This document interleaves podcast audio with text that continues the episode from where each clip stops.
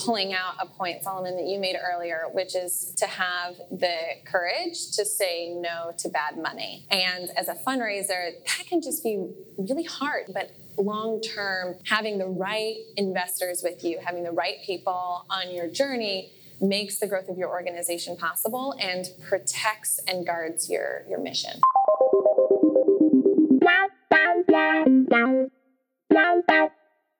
Hey everyone, my name is Alicia Miranda, and welcome to What Donors Want, a podcast by IG Advisors. I'm the Chief Executive here at IG, and we're a London based social impact strategy consultancy on a mission to bridge the gap between fundraisers, businesses, and philanthropists. At IG, we have unique insight into both donors and fundraisers and want to help them better understand each other. And so, we bring you season two of What Donors Want, our fresh, dynamic, and slightly irreverent view into major gifts fundraising, straight from the donor's mouth. Welcome back to What Donors Want. I'm Rachel Stephenson Chef, the producer and host of the show, and this next episode is an extremely special one because it marks the beginning of our official partnership with the Segal Family Foundation, the podcast's new sponsor. Listeners who were with us in season one will remember the Segal Family Foundation from our live interview with their executive director, Andy Bryant. It was the most fun. It was here in London, and uh, it was definitely one of the highlights for us. So, for those of you who might not be familiar with the foundation, the Segal Family Foundation is among the most generous and influential international development funders. Based between the US and East Africa, they believe in a world where development is steered by grassroots leaders and power is shifted into the hands of communities. Their mission is to change the power dynamics inherent in traditional philanthropy and prove that a new, more equitable, and responsive approach is not only more fair, but it's also more effective. We are huge fans of the Segal Family Foundation at IG and are beyond thrilled and grateful that they are now our official podcast sponsor. So, to properly celebrate this and kick off this partnership, we hosted a live recording at Segal's annual general meeting in New York this autumn. The room was packed with hundreds of organizations and funders and featured What Donors Want with a twist. Instead of interviewing a donor, this time we sense checked and explored the advice donors have given throughout the show's history with three of Segal's brilliant grantees.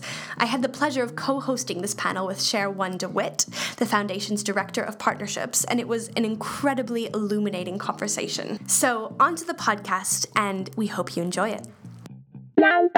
I want to welcome you all to this very exciting and special live episode of What Donors Want at the 2019 Segal Family Foundation annual meeting. Uh, we're so thrilled and delighted to be here, and I'm going to turn it over now to Cherwon DeWitt, the Foundation's Director of Partnerships, to introduce our panel. Great. Thanks so much, Rachel. Uh, we're really excited that you all came out this morning. I know it's a little early still, but we're really happy to have What Donors Want here, and we're thrilled to introduce you to our panelists today, um, starting with Peggy Welenda Mativo. Uh, Peggy is the founder and executive director of Pacemaker International, which engages passionate, youthful volunteers to expand educational access to African students. She is a laureate global fellow with the International Youth Foundation, a graduate of Harvard University, a recipient of the Clinton Global University Commitment of the Year Award in 2012, and an associate of the Harambee Entrepreneurial Alliance. She's a 2018 African Visionary Fellow with Segal Family Foundation and a 2019 Cheng Fellow at the Harvard Kennedy School. I think we can clap for Peggy. Next to Peggy, we have Solomon King Benge, who is passionate about education, design, business, and technology. He's the founder of FundiBots, an education nonprofit with a mission to accelerate science learning in Africa. FundiBots aims to promote better learning outcomes, improved career prospects, and real world technological advancement in African schools and communities through training and experimentation in hands on, project based, and skills oriented science disciplines, starting with robotics.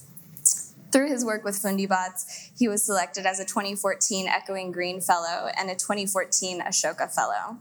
In 2017, Solomon was selected also as an African Visionary Fellow by the Segal Family Foundation.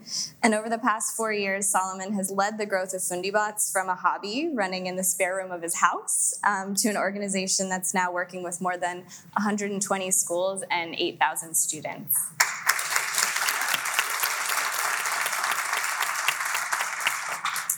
And last, we have Ash Rogers. Um, Ash is executive director at Lwala Community Alliance, which is a community led innovator targeting the multidimensional drivers of poor health in Western Kenya. She is also a former Segal Family Foundation colleague, having served as the foundation's director of operations. So we're glad to have her back in this capacity. Um, but prior to this, Ash has worked with many organizations, including the US State Department, Komo Learning Centers, and Help International, the common focus being developing tools to support local social innovators. She also currently sits on the boards of Komo Learning Centers and the Indigenous Education Fund of Tanzania.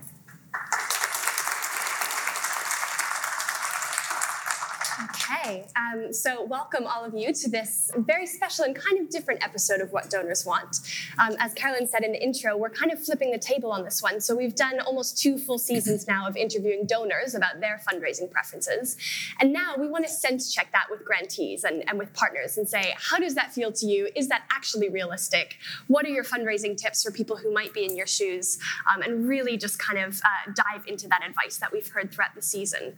How we always start our uh, actually has nothing to do with philanthropy or fundraising. We start it with a speed round of get to know you questions. And the whole idea behind that is that we really believe that donors of, of all kinds are just people and we all have so many similarities. And it's really important to kind of keep yourself humble and remember that. And it's a, a good foundation to build partnerships off of. So we are going to apply the same speed round to you guys. Um, say the first thing that comes to your mind. They're very silly, non fundraising related questions no pressure. Um, they haven't seen these questions before, full disclosure, so uh, that's that's pretty brave. and uh, and we will just go for it. You guys ready? Okay. Um, so the first question for you, Peggy, if you could have any superpower, what would it be? Um, flying. I would love to zoom out and see the world from up there. Solomon, what was the last TV show that you binged? Uh, Chernobyl. Yeah, Me too. it's a fantastic show. So Very good. freaky. Yeah, that was a hard one. Ash, what was the last book that you read? Uh, I'm about to finish, so I hope that can count. Um, a book called uh, Kintu by a Ugandan novelist that's just a really beautiful story. Peggy, what's your favorite genre of music? Um, classical music without words, so I can just take time to think. Solomon, what's your favorite guilty pleasure movie? Guilty pleasure? Movie. Movie. Yeah. Um, the usual suspects. Ash, what's your go to karaoke song? Oh, I Want to Dance with Somebody by Whitney Houston. That's totally mine too. Um, Peggy, if the world was going to end tomorrow, what would your last meal be? Chocolate? Solomon, do you prefer coffee or tea? Tea. And it's actually it's quite an early morning. Maybe by a show of hands in the audience, how many of you prefer coffee? Tea? I think tea wins. Split. It might, yeah. Almost. Wow. Okay, and final question uh, for Ash Beyonce or Lady Gaga? Beyonce. yes, I think we can fully agree. However, Very opening it up to the audience, show of hands for Beyonce.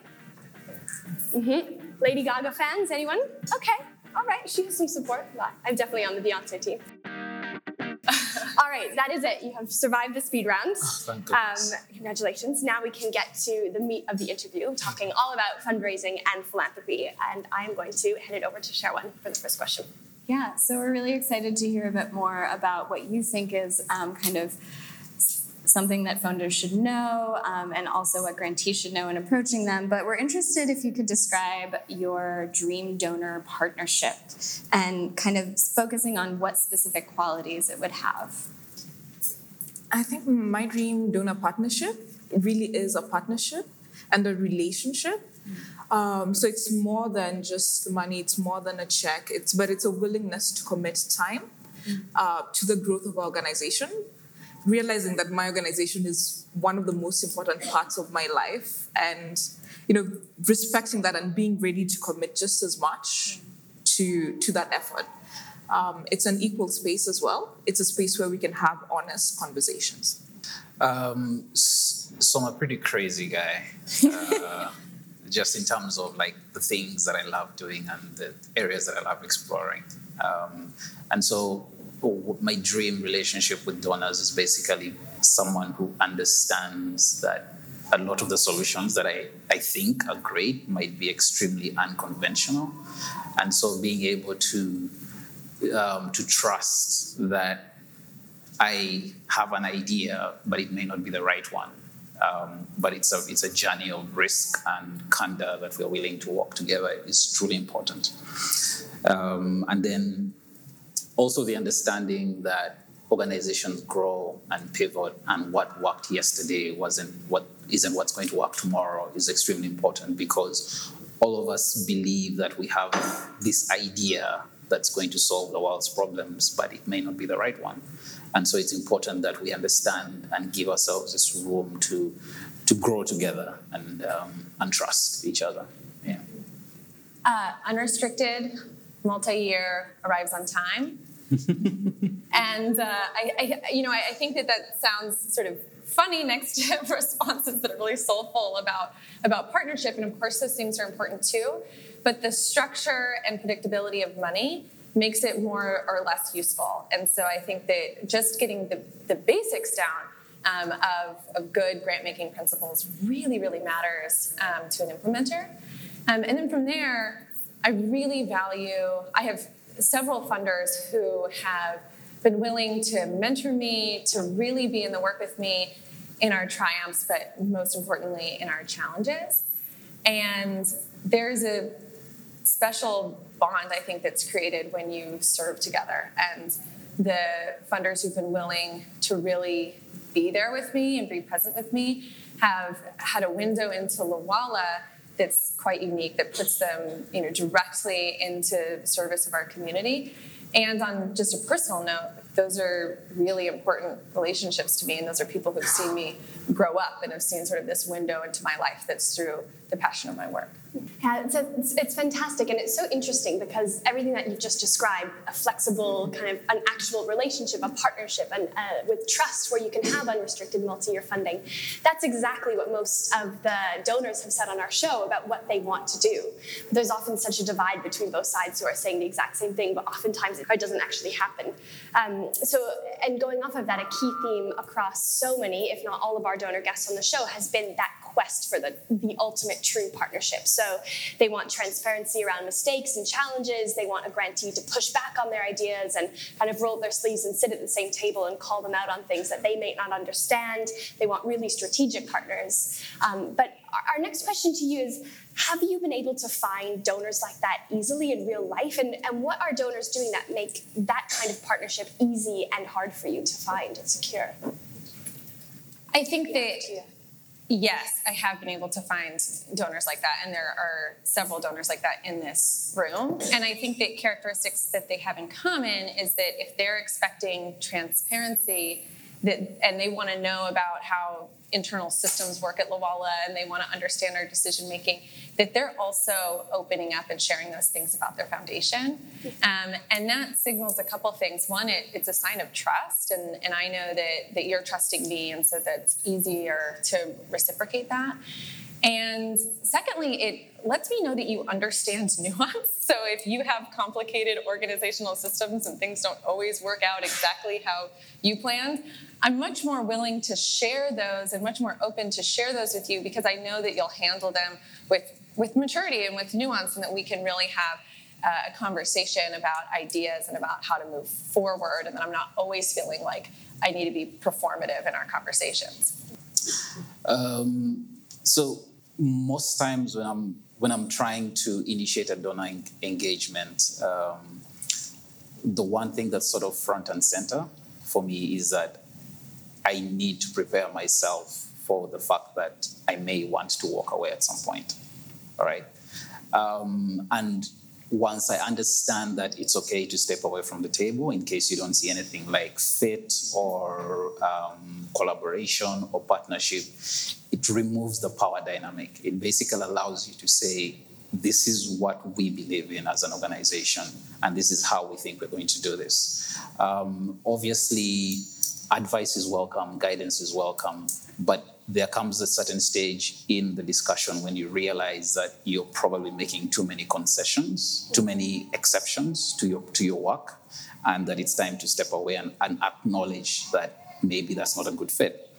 Um, so how that helps us, for example, is that um, patience becomes very important, um, but also planning around the fact that this is still a 50 50 until you both sign the grant agreement mm-hmm. means that you can continue without compromising integrity, without compromising passion, and basically creating an environment where the people who you're actually meant to serve are not. Um, are not paying the price for this dynamic that exists between you and the donor. So I tend to approach it more from a very logical pers- perspective. Yeah. I see from a very emotional perspective. um, I lead with intuition, and that's that's important because it enables me to be responsive to the needs of our community. But fundraising is a lot like dating. You have to make sure the relationship is balanced. You have to make sure that you can give and take advice. The openness and the transparency that you talked about is super important. I think the the the shared goal. So understanding, you know, where is this something that we're in for the long run? So I definitely bias towards funders who want to be in this relationship for the long run, um, and are willing to work through the growth cycles of my of my organization and my team. When we started this work, I was 20 23 years old and you know still figuring out a lot of life and also a lot of how to grow the organization. And as my organization has grown i'm glad that there are funders who've been willing to grow with us in that process. Um, yes. Yeah. That's so interesting. I, I think it can be really challenging if you're if you're a grantee partner and you're just not coming across these kinds of donors and if you if that power dynamic is really keeping uh, keeping you from establishing those partnerships. Do you have any i mean you've already alluded to some but do you have any other fundraising tips for an organization who might feel stuck and who might not be establishing those kinds of partnerships? I think ask the tough questions. Um, really, uh, the best meetings I've had are where I've had conversations and asked about what mistakes the foundation has made, and then they've been open and honest about those mistakes. Um, I think we talk about, we do this nice soft dance around power dynamics and sometimes don't really recognize it or say, okay, we're recognizing it, but reality is we still need to have, you know, um, we need to make sure that it, we approximate to the board as well as prox- the board of the foundation as well as proximate to the community on the ground. And so recognizing you know when when when is the burden to make sure that equity and justice is on both sides. Um, is not just placed on the grantee but it's actually also placed on the side of the foundation. So i think it's important to have those difficult conversations talk about bias talk about racism talk about blind spots because the, those things are really important and we often don't have the courage to call them out. Mm. I love that, and I love how it ties into your point, Ash, about asking what kind of operational, um, you know, mistakes or challenges a foundation or donor might have as well, and and, and, and you said that too, just kind of getting on the same ground about being transparent. Yeah, I think that's right. And, and you know, when I'm in a conversation with a donor, particularly if it's a, a new conversation or a new relationship that I'm building, I'm always trying to, to pivot away from me giving a pitch to both of us engaging and talking about ideas and there's sort of a, a trick that I learned from my four year old, which is that if you ask why four times, you get into some like really existential, deep conversation. That's fabulous. Anything you want to add, Solomon? Oh, sorry, I got distracted by the existential questions. Yeah, it's very um, existential. yeah, this Yeah, awesome. No, I think that that's um that's a great answer. And the next question that we have for you is is also kind of sense checking something that donors have said a lot on the show, which is when we talk about how you find partners, the overwhelming consensus among all of our guests is I don't want to be found, I want to do the finding. I want to establish relationships with partners who are in my network. Personal introductions are the best way to do that. I don't respond to cold emails. I don't respond to oftentimes open application portals if I don't recognize the name. Um, and it, it, obviously, that's a huge challenge for, for grantees, especially if you're not plugged into certain networks where you know privileged networks where there are a lot of funders within that.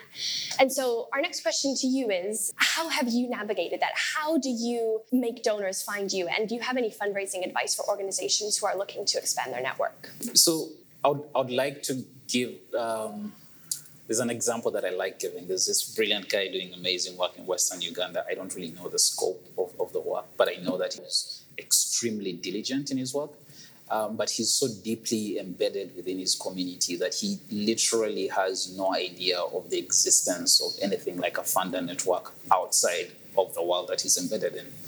Um, and when I'm in places like this, when I'm in rooms like this, I'm always constantly reminded that there are people like that who do not have the privilege and the access to be in this space. Um, so I, I feel like there is a tremendous disservice if we create roadblocks to people who who who need the very strong and very localized support because someone like that is probably working with 10,000 people within his community. He's done tremendous change. He's, uh, he's, he's, probably paying out of his own pocket.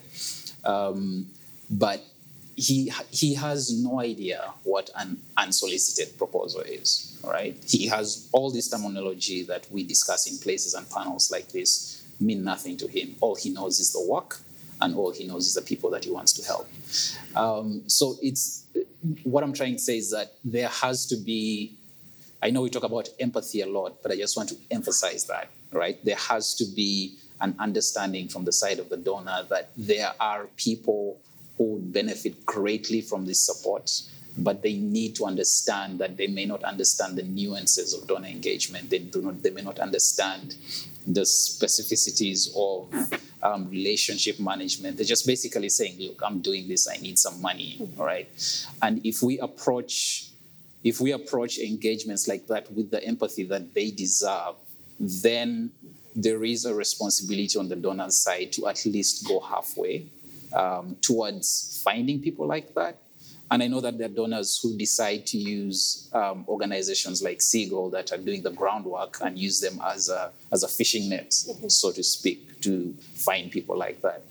Um, but uh, so, I mean, I have different ways of doing it. I use um, I use my I use the funders, I use my board members, I do research, etc.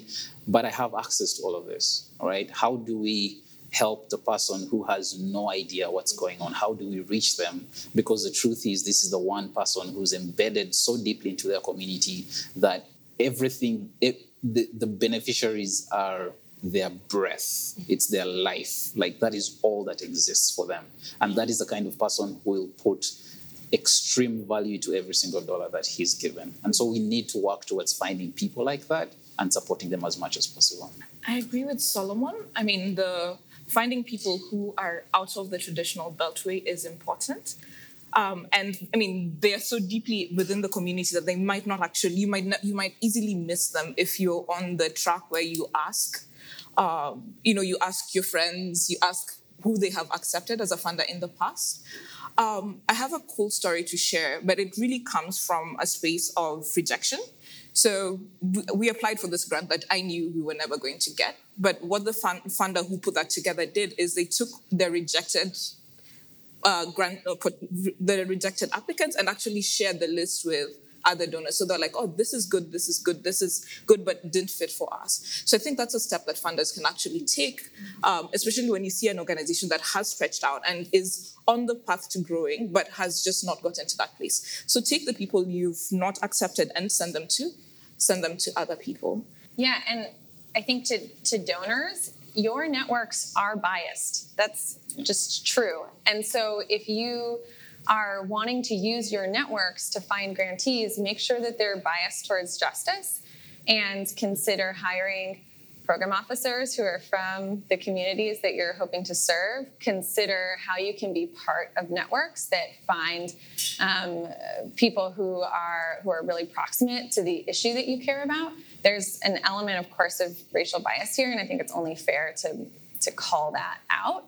And that absolutely happens in our sector, and our sector should be about social justice. Um, and to us as implementers, I think you know it's an illusion of capitalism. I would say that that our sector should be competitive.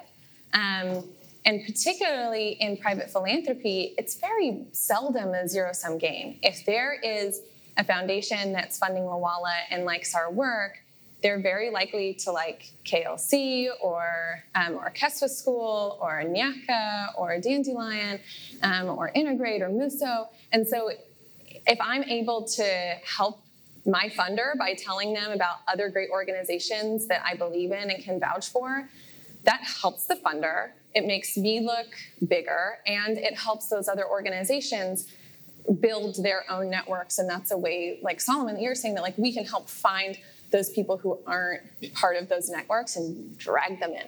And maybe the last thing is, you know, we're not thinking about, or let's you one way that this could be dismissed is someone could say, oh, we're trying to label some people as good, some people as bad. And that's not what's happening here. It's we're calling people to the space where we can say, we know better, we should do better, we should do better as funders, we should do better as grantees who are in pipelines, and we should help bring other organizations along. So it's just how do we bring more equity into the space by bringing more people along? Mm-hmm. Absolutely. Absolutely. Um, I want to circle back to an ideal that Ash pinned for us at the beginning, which is the, the holy grail of grant formats of unrestricted funding, which, um, you know, should be a matter of logic that it would be at the core of grant making for all funders, but unfortunately, it is that's not always the case. And I think it, was Joyce Malombe yesterday in a session from Wellspring Philanthropic Fund who said, I can't, or people can't grow projects on trees, right? Um, unrestricted funding is necessary to allow organizations to make investments in their teams and their operations. Um, but yeah, how easy or challenging has it been for you all to find that type of funding? Um, or how have you convinced donors who might not have otherwise been open to it to consider it for your organization? Um, so we've we've been kind of privileged that um, that a lot a lot of people don't really understand what we do. Uh, um, so, it, so for example, when when we got the Green Fellowship, it was unrestricted funding, um, um, and then you know um, came, and it was also un, unrestricted funding. But I like to I like to use the concept of something that I call risk capital, which is basically an investment in something that you're not sure is going to work at all, but you have you have a deep understanding of the person and that's why a lot of these fellowships invest in the person behind the organization uh, more than the idea uh, because they see a spark that may transition that may start and end with that organization but their hope is that if they put enough investment in the person they will go on to create a lot more ideas. Um, so for us we've been we've been lucky that a lot of our funders are un, un, unrestricted funders um, which has helped us morph our work in very interesting ways. It has also allowed us to create programs that generate revenue. It's allowed us to transform some of our some of our models from um, uh, from very uh, specific um, singular engagements to now developing um, mass adoption products and teacher training that will basically mean that we can move our scale from 2x to 50x um, just because one donor said, let's invest in this thing that you think is a great idea and let's see how that goes. Um, so the concept of risk capital is very important to me. But on the flip side, I also love budgeted funding right? Because it means that if I make a proposal that we're going to hit these specific targets, mm-hmm. I know that I have to allocate these resources. It, it, it, doesn't leave me room to experiment with some things because I have this um, belief that if we rigorously follow this model, this is what we hope to achieve at the end. But if it's unrestricted, I'll be like, all right, so we need to buy 10 more computers. Let's see how that goes. Um, so we have a very nice mix of, I, I think we have uh, about 60% is unrestricted, and then the rest is very project specific. Yeah. And I, I think I would also say, in terms of like um, recommendations to other implementers, is that you know you really can't expect a funder to give you unrestricted funding unless you're showing them your whole organization. And so try to move away from pitching a project to pitching visions and pitching models. Um, and I think that funders often have, in my opinion, a misguided view that restricting funding gives them more financial accountability over the project. Um, I won't get into why I think that's untrue or the principle of fungible funds, but um, but from a practical standpoint, as a as an implementer, what you can do is really invest in your financial systems and then be really transparent in sharing where money is going, sharing cash flow statements, sharing really like uh, individualized budgets and how other funders um, money is coming in to support you so that they can sort of see that catalytic gap um, that, that unrestricted funding's able to have. I, I, think ultimately what a lot of funders want when they're tr- when they're trying to use restricted funding is they just want to understand the impact of their dollar. And so if you can show them that story through numbers, then that can sort of help them feel more comfortable with giving unrestricted funding. I've definitely asked the funder, you know, why, why, why, why do you only give unrestricted? And their response was, "Oh my, uh, sorry, why do you only give restricted?" And their uh, their response was, "My board has requires me to just do this." And so it's part of it is it's an unquestioned assumption, but part of it is not understanding the math. So when you look at how much it actually costs an organization like mine to manage uh, funds that are restricted, you know, between having to figure out, okay, where else are we going to find supplementary funding to, to match this, or how do we figure out which staff member we have to let, let go of? It gets to a place where you can put the organization that you're giving restricted funding to in a very choppy or dicey position. I think the, the middle ground for this is to decide, okay, you know, what is, can we give a percent restriction? Uh, 50% is restricted, 50% is unrestricted mm-hmm. as part of the same grant, the same grant. Or can we give learning grants, for instance, to, to organizations that they're free to use in, in, in any other way that they need? So I think just a lot more creativity will be required, both as, uh, as funders design the, the funding, but also as grantees look for this funding. Please ask for some portions, some wiggle room for yourself. Advocate for yourself. Yeah, I love that you said creativity, Peggy, because I feel like there's, you know, obviously diverse experiences between you, but I think all of what you're describing really requires trust as a base in grant making and working collaboratively to understand what your challenges are in terms of allocating resources. Yeah, I, I, I, loved all of your answers, and I think uh, the creativity on the part of fundraisers, obviously, that there is a huge role for funders to understand the importance of, of unrestricted funding, but you can also be creative in the way that you're pitching it. And as you said, Ash, about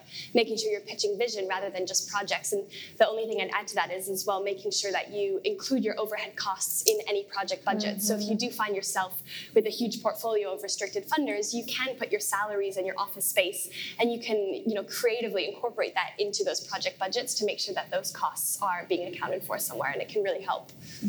I I have a question. Uh, for anyone in this room who can answer this. Is there any sort of direct correlation between um, the percentage of unrestricted funding versus the organization's budget? Like, I'm trying to understand if there's something like a risk index for why or hmm. why not we we have scenarios where there's unrestricted funding? Is it because the organization is too small? The, do, do the restrictions get bigger when the organization's budget size gets bigger because then the, the dollar risk is way is way higher? Like, is there anything that exists like that? Does anyone have? I mean, this is probably a, a statistical analysis that probably someone has done. Solomon, I love that you're approaching this from like, what would the evidence and data suggest? And I don't know that that's how these decisions are made. And I think that that's like an unfortunate indictment of, of philanthropy a little bit because I'm not I, I don't I'm not aware of that and I think a lot of times people make those decisions based on like what Peggy's talking about with like their board and sort of their how they're seeing funding rather than looking at like how might this support the trajectory of, of organizations that and I think we need to just get to a place where we begin to ask how might the world look different if we were to define what risk is, and then you know what risk appetite we actually have. Yeah. So what is risky? I hate to think that someone thinks that my organization is risky, but the truth is someone probably thought it was risky. And I think there are foundations that are thinking about that. I know Big Bang has like made a big push um, around unrestricted funding. I think Open Road Alliance is like thinking about risk in like maybe a similar way that you think about risk, mm-hmm. Solomon. Mm-hmm. So hopefully there's bright yeah. spots. I don't know. I think that there's certainly a diversity of approaches here, depending on the funder. Um, everyone kind of starts from a place of, you know, what are we passionate about funding? How do we want to do it? How do we build a method around it? But I think most foundations could use a lot of feedback on that on that methodology, and and would and, and hopefully would love to get it, right? Um, and I think especially there's a, a, role for organizations to play in really informing um, funders on how to more realistically approach risk. I had a conversation with another foundation, a newer foundation, who were concerned about organizations' vulnerability to fraud, and were asking questions around does that mean we create more reporting? Do we create more restrictions around funds? How do we prevent this from happening? Um, and the answer that, that you know I gave in the conversation was, well, have you thought about making sure the organization has protected funds for health insurance for mm-hmm. its staff? Mm-hmm. Um, and and I think that people on the implementation side can share a lot of really important insights with funders about how to actually achieve the outcomes that they're looking for because I think they're generally shared. Yeah.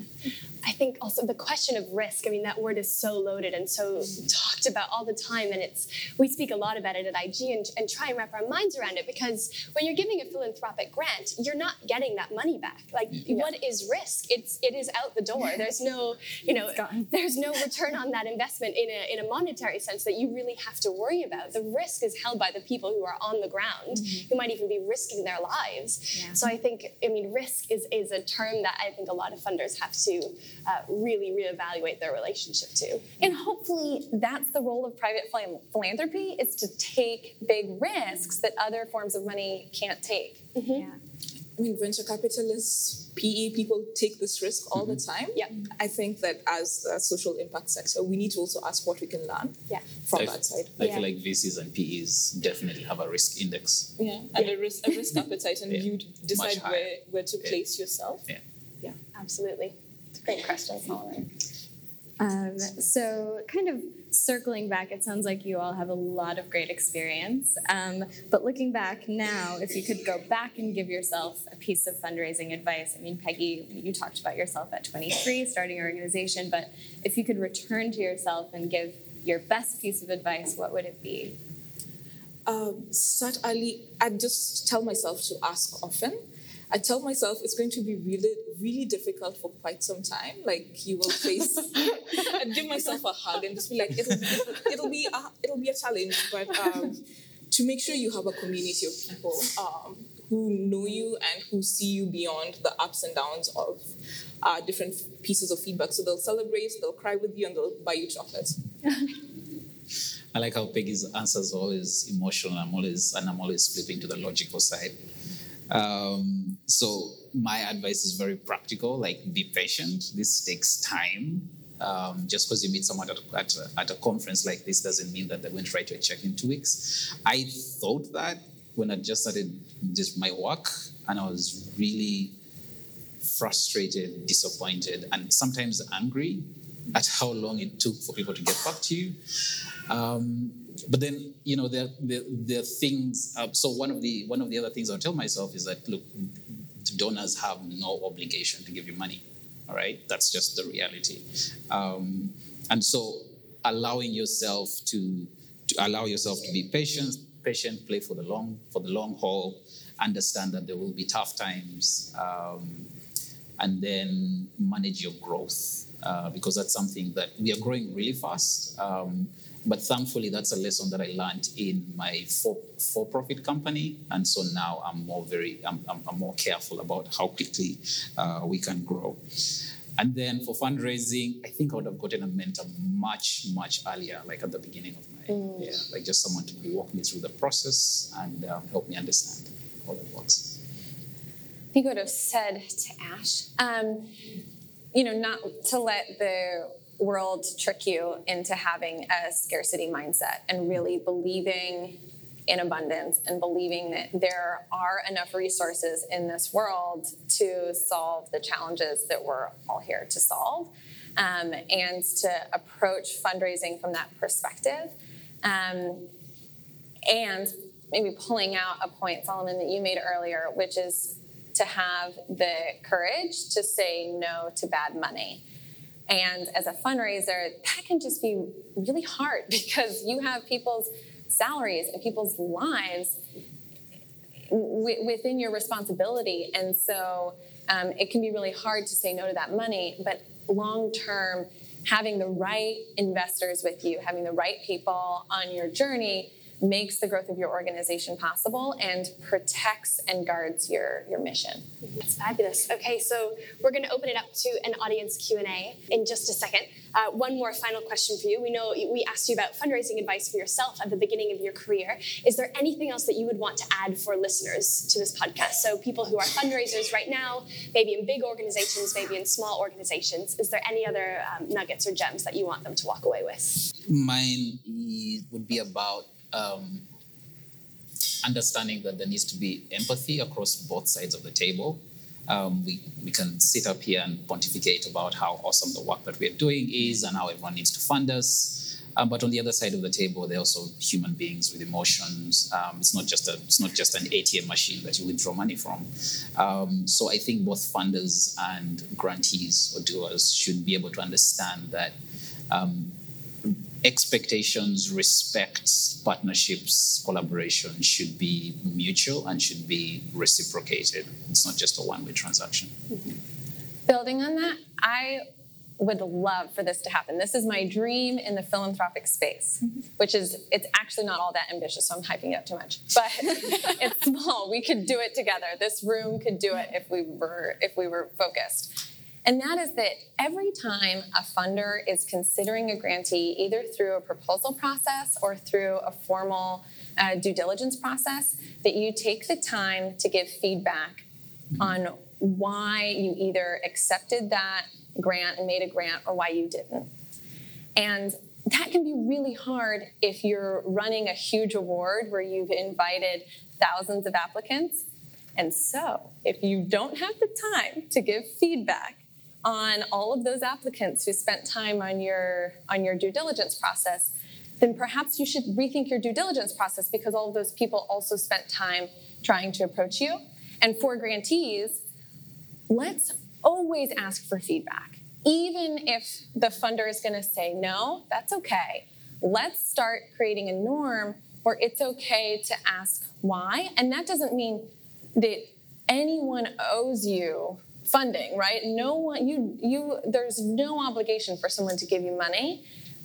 But I think that there should be a little bit of reciprocation if you're spending time engaging with someone, that they just take the time to say, hey, you know what? We we want you to be a little bit further along, or actually, you know what? Pat on us. Like we thought that you were in our paradigm, and then we were talking, and we decided to go a different direction, and you just don't fit.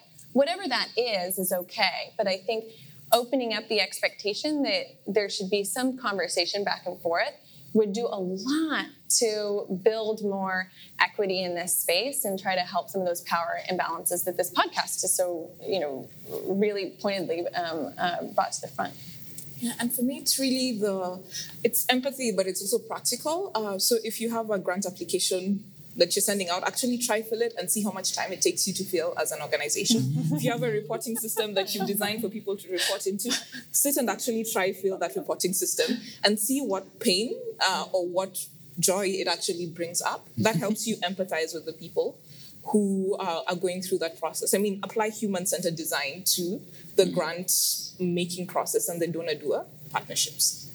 I love that. Thank you so much. Those are all fantastic gems to walk away with for all listeners. Uh, we're now going to open it up to the audience. So we've got a floating mic um, from Carolyn. Thank you so much. I see some hands there. Just a reminder your voice will be on the podcast. Uh, so if you could say your name and your organization, wherever you're from, and then ask your question, that would be great. Thank you. My name is Innocent Magambi. I run the organization called There is Hope. We work with refugees and the host community in Malawi. My question is when do you stop chasing after a donor? Let me put it into context. Last year, when I was uh, attending the first uh, Family Foundation annual general meeting in Kenya, I emailed 60, 63 uh, funders that I thought, you know, we have something in common. Uh, 12 of them responded, and I secured uh, six meetings. One of them visited. This year, I lowered my numbers. I emailed 12 and I secured four meetings. So whether there is a silence or someone says no, when do I have the right to say, this is enough, let me look for somewhere else? Okay, I'll you know, I think it's hard, and like some of it is sort of reading that person and and really understanding their parameters, like finding everything you can find out about them online, and and really understanding like, are you likely a, a fit?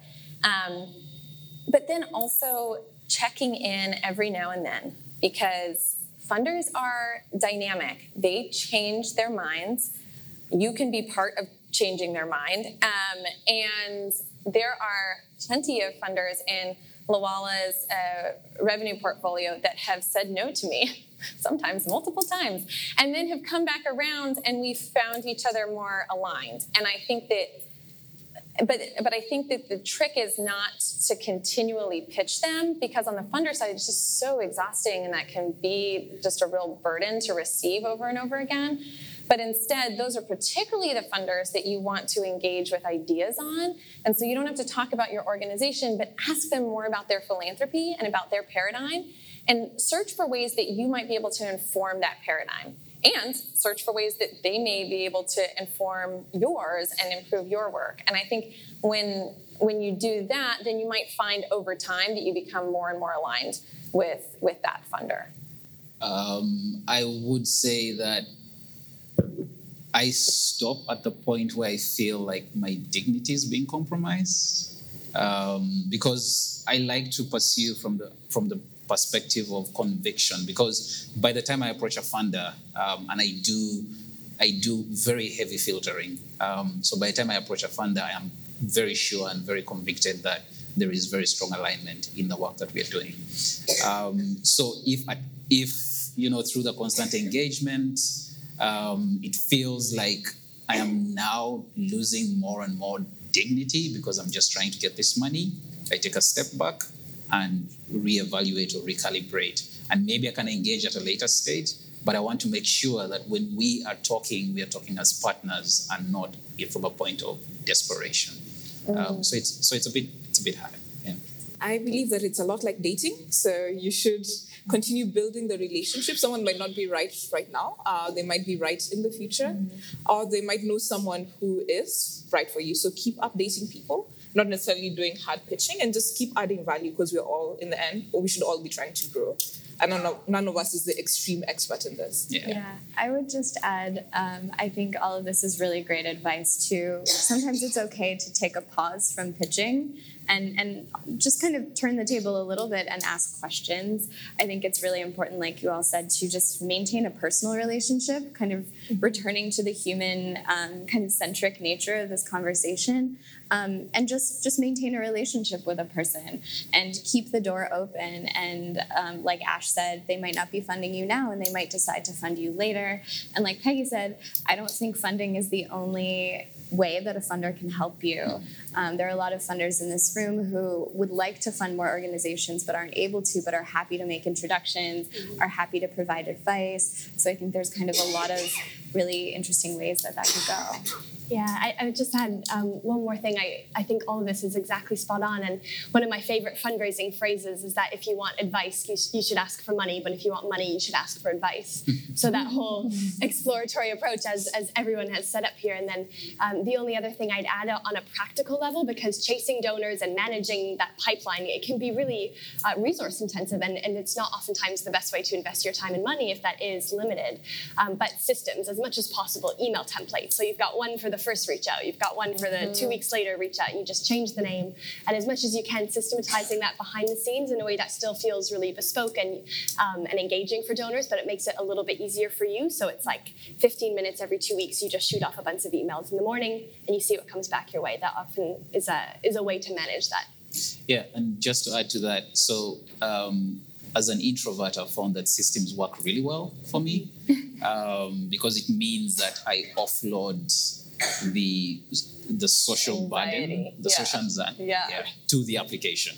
And if it reminds me two weeks later, I approach it with a fresh perspective. There's yeah. no there's no beef carried over, there's no frustration. It's just, oh, I need to send this email today. Right. And then when I send it, it's like, all right, you send the next one three weeks later, and yeah. then that's just removed. Um, so it, it, it it brings me back to the logical approach. To things. Yeah. It's also asking for money, asking for advice, but asking for things that people can give. So sometimes I'm having a meeting in New York and I need to bring more people than would meet in a cafe. Can I meet in your office? So, you know, just being able to ask for in kind things that people can say yes to, even if they can't say yes to the money yet.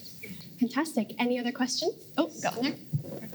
My name is Joy Zawadi, and I work with an organization called Akili Dada from Nairobi, Kenya. We basically empower girls and young women to access leadership spaces. And I have two questions. One is on, um, and we've spoken about it, about recommending other organizations to donors that perhaps you've outgrown or who are not the right fit for you at the moment. And we all know that people fund people, not necessarily organizations. So I don't know if you have any experiences where you've been able actually to introduce people to your networks and bearing in mind the, the reputational risk. So sometimes you could recommend someone and they're fantastic, and other times it doesn't work out, and just sharing your experiences around that. And the second question I had is on power dynamics and asserting yourselves to a donor. Sometimes they are fantastic and the money is exactly what you need, but there's one or two things that you you really are not willing to compromise. Mm-hmm. So how have you been able just to continually assert yourselves so that the relationship works? Um, if you have any experiences to share on that. Yeah. Mm-hmm. First of all, I'm a big fan of Akili Dada. You guys do fantastic work, and I've met some of your some of your women, and they're they're very impressive. Um, and yeah, I, I, think you know the the donors that have supported Lwala, a, a, good handful of them have just had so much grace when when I've introduced them or, or asked them to to connect them to a grantee. Um, and one thing you know that I that I try to do is never do that without their permission and sort of put them in an awkward position. And so I always ask them ahead of time, like, hey, this is the organization. This is why I think they might be a fit and what I've been able to see in their work. Are you open to that introduction and sort of wait for their for their consent to to make that relationship happen? But I've, I've done that a lot, and I've had I've had organizations in this room do that for me, and I've just always had positive feedback from from those funders. And sometimes it's to say, actually, I I'm not adding people to my portfolio right now. It doesn't really make sense to make an introduction. But I don't feel that then that funder's walked away with a negative view of me. I feel like it's only been positive and, and have sort of like helped to grow. And from the power imbalance and sort of how do you walk into a room and feel confident to, to push back, I think one thing I really try to remind myself is that is that as implementers, we are bringing value. Their value is not just one direction. You know your community better than the funder. You know the challenge intimately. Like you are the expert and you are offering an opportunity to change a small piece of the world. And that has value and power into it. And so try to like remind yourself that before you walk into that conversation. I definitely do introductions. Um, you use a similar system, and I wish there was a way. I mean, there's some people you can you can see this person is a really great leader. To your earlier point, the the organization is still in the formative stage. They'll be so good three years down the road, and then you introduce them, and the funder is like, no, this is not a good fit right now. So, I in those instances, I realize, you know, it's just keep keep bringing up people even after like oh this is how they've grown since you know I've, I've seen them grow in this particular way since i sent you that email. So the continual persistent advocating for other people is such an important thing to to keep doing. Um, yeah i fully agree with that. I recommend as much as possible where i can um, but i always try to make sure again to ask on one side mm-hmm. and then ask for like a proper bio from the from mm-hmm. the organization mm-hmm. so that even though I think I understand their work, at least there's like an official um, description yeah, that I can use. Um, in terms of power play, I actually had a very tough experience a few years ago with um, a private donor ish, basically an individual who was um, supporting our work. Um, but her, her idea of impact or effectiveness was basically um, like bringing a lot of kit from the US and flying a lot of people and doing a lot of business class flights and basically um, maximizing eyeball value for, for two weeks and then going back home. Um, and so we clashed because I was constantly pushing for sustainability for the work that she's doing, and I was basically telling her, "Look, you you're spending um, thirty thousand dollars or something just to come to Uganda. Why don't you um, create a space where um, this money can be directed better?" But I think for some people, it's almost like the, their physical presence is like a feel-good factor, and because it's their money, um, they are entitled to that. That's fine. Um, but I wasn't I wasn't comfortable with it, and we reached a point where I could no longer sustain that that relationship, and so we I basically walked away from the table. I walked away. It, it- she was fantastic with her support and all that, but there was just a lack of equity in this relationship um, that we're in. Um, so I think you should be very confident in your ability to execute as much as possible, but also know that you can walk away when you don't feel like there's any any power balance. That's that's really tough. And I, I would just add on on the power dynamic and I apologize. Many of you have heard me say this before. I'm a bit of a broken record. Um, but I think a good reminder, both for organizations, but especially for funders, is that if you need to get from here to there, a jerry can of gasoline is not going to take you there. And that's what funds are. They're resources, right? They're the, they're the gasoline, but you really need a vehicle, and that's your organizations. And you know, funders can't accomplish what they want to without without organizations doing great work. And I think it's it's something that we have to be reminded of. Yeah, it, it, it, I totally agree. And it reminds me of one of my favorite quotes from What Donors Want. In a past season, we were interviewing someone named Nick Jenkins, who's a, an individual philanthropist, but he's a judge on Dragon's Den, which is essentially like Shark Tank, but in the UK, where they do rapid investments um, in entrepreneurs. And he said a quote which really has stuck out to me. He said, Fundraisers always have to remember that they're solving the donor's problem. The donor has more money than they need. They want to do something good with it. They want to make, uh, to feel like it's made a genuine impact. And fundraisers are the brokers to solving that problem, um, exactly as you said, Sharwan, and Ash as well. So I think it's always really hugely valuable to kind of get over those nerves and that power dynamic to remember that you really are there to solve their problem as well. I think it's also just important to be upfront and clear about intention. So establishing an upfront contract, like first meeting, I'm not asking for money, I'm just looking to get to know you. And it's important to call that out and actually, mm-hmm. if there's an elephant in the room, to acknowledge its presence. And then to be oh. very explicit, okay, this is where I see this going. Do you see us going in that direction? And if it's not, then it's okay to let someone get out of the car and keep driving in a different direction. Yeah, awesome. Okay, I think we have time for one more question. Perfect. Hi, my name is Amelia Plant. I work for Preston-Werner Ventures, so I am on the big bad funding side. um, but it's I've really enjoyed this conversation, and it's helpful to hear kind of what you all appreciate in the funding relationship. I'd like to ask a question on the other side. You know, talking about a lengthy applications or difficult due diligence. I'd love to hear an example or two of what you've thought has been kind of an outrageous request or something that's ridiculous or really unhelpful to you within your own programming. And obviously, no names or anything. Just, no, not putting anyone on the spot, but um, thanks. That would be great. I have so many. No, um, one one thing I would say is that um, it's really challenging when funders not only come up with their own like reporting templates that often sort of needs to happen for the for the needs of the funder. Though it would be great to accept each other's reports, and there's some funders who do that, and that's just I think the best practice of the world. But you know, given that you have to have your own reporting template and you have some specific questions that are important to, to your foundation, really being careful not to set metrics and indicators. Um, I think that, that funders do this really unintentionally, um, not knowing that what you're asking Lwala when you add a slightly different indicator or a, a slightly different definition to an indicator, you are asking a frontline nurse or a frontline community health worker to do double entry of data. And this is someone who is otherwise would be spending their time treating a patient.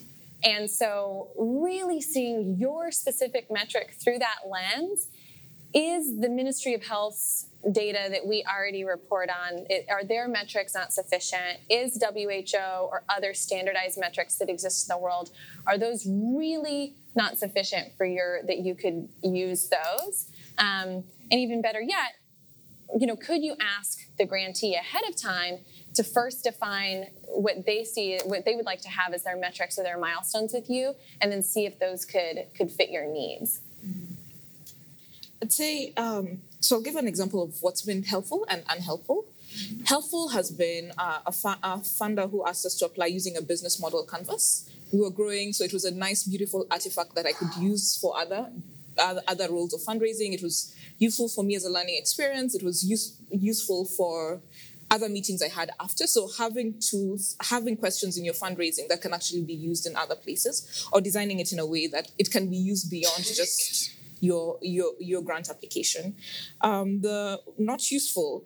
Uh, many but the when you design an application portal and you know it allows you to only see the questions on that page. Then you have to fill question Oh, one, two, yes. three, four. five. Then you can't see the full scope of the questions. Then you can't even estimate how much time am I giving Yeah. to this. God forbid your internet cuts out. Oh my goodness, that's yes. But also, you know, you can't see the full scope of questions. Then you speak with someone and they say, "Oh, we're using the system simply because we've paid so much for it. It's hard for us to change." It's like, let, let's be real. Let's let's make it easy for for everybody um, to be able to, to yeah to, to just show that we actually value other people's time as well. I think there needs to be a very strong correlation between the amount of money that's being given and the application itself. Um, I say this because um, I recently looked at the grant. So we generally don't do grant applications because one, I suck at them.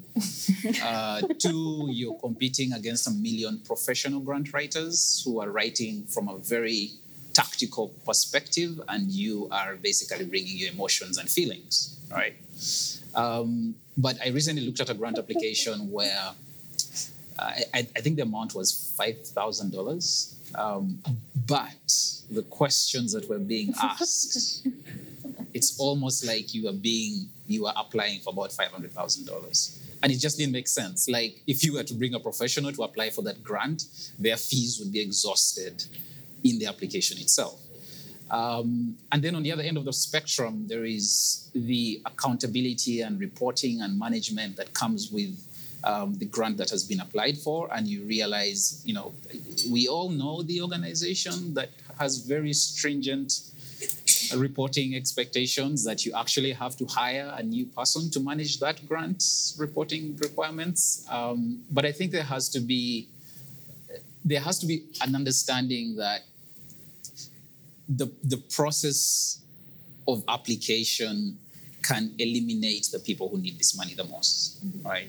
Because there are large organizations who have teams of grant writers who will apply for every single grant that they can get, and because they write so beautifully, because they can fill out that form in, in two hours as opposed to the guy who has to do research, who has never heard of impact assessment, um, but is working with 5,000 people and, deep, and desperately needs that $10,000 is going to spend two weeks doing this thing and he's still not going to get it anyway because he has, he has not used the right language. He has no context for the kind of ask that you're making. Um, so I think that again, it comes back to empathy. Um, if you know that you are creating a call for applications for organizations that you know because of the size of the grant is targeted at organizations of a certain size, um, be empathetic to where they might be in terms of their grant writing skills and experience, and maybe create a more, a more open and maybe more um, collaborative grant application process. Like maybe have a grant officer who can understand their work and help them along the process. I know it's really hard, um, but it's something that can be considered. I mean, you guys have the money, right? Fabulous. Okay. I think that is that is it. That wraps up the podcast for today. Thank you for such great questions from the audience, and of course, thank you to our, our fabulous panel, Ash, Solomon, Peggy. It was so uh, such a delight to have you on the show, and thank you for being so open and honest and thoughtful with your answers. And thank you to Sharwan as well for being up here with me. And of course, a huge, huge thank you to the Segal Family Foundation and everyone there. We're so thrilled to be here and thrilled to be in partnership with you. So this is a fabulous way to kick it off, and uh, we really appreciate all of your time this morning. So that's all we've got. Thank you. Thank you. Thanks for listening to another episode of What Donors Want. As well, a huge thank you to Peggy, Solomon, and Ash for their generous time and advice, and also, of course, to Share One, Andy, and the entire team at Segal who made this all possible. The AGM was absolutely incredible. I had the best time, and we are thrilled to be in partnership with you. So, for listeners, stay tuned for more episodes coming your way soon, officially sponsored by the Segal Family Foundation. And please always feel free to reach out to us with any questions or comments that you might have. So, as usual, you can find us on Twitter at IG underscore advisors and online at impactandgrowth.com. We would love to meet with you, love to have a coffee, and look forward to continuing the conversation. So, thanks again for listening. See you soon.